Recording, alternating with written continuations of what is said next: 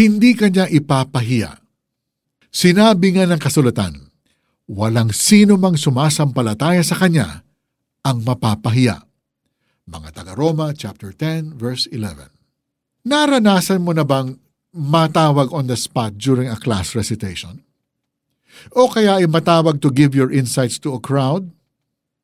Nakakakaba, di ba?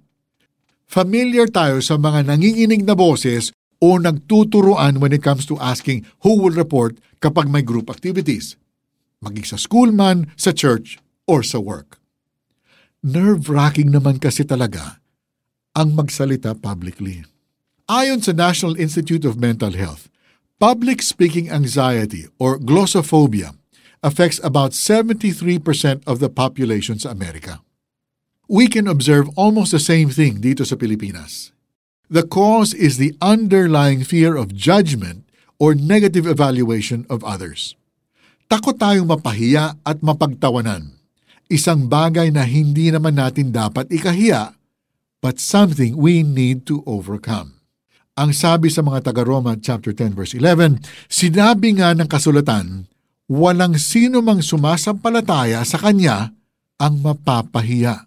Minsan, masusuong talaga tayo sa mga sitwasyon where we have to get out of our comfort zones and speak. There will also be times when we need to act beyond what is normal for us. Bilang mga Kristiyano, hindi malalaman ng ibang tao ang pagmamahal ni Jesus kung hindi tayo magsasalita. Sabi nga sa mga taga-Roma chapter 10 verse 14, paano sila sasampalataya kung wala pa sila napakinggan tungkol sa Kanya? Paano naman sila makakapakinig kung walang mangangaral sa kanila? When we speak up, God assures us that He will never allow us to be disgraced. No one person who trusts in the Lord ever gets disgraced, sa public speaking man o sa iba pang aspeto ng buhay.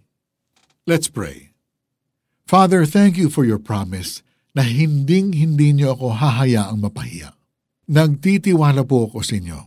May you always lead me to speak about you and share your love with others. In Jesus' name I pray. Amen. How do we apply this verse?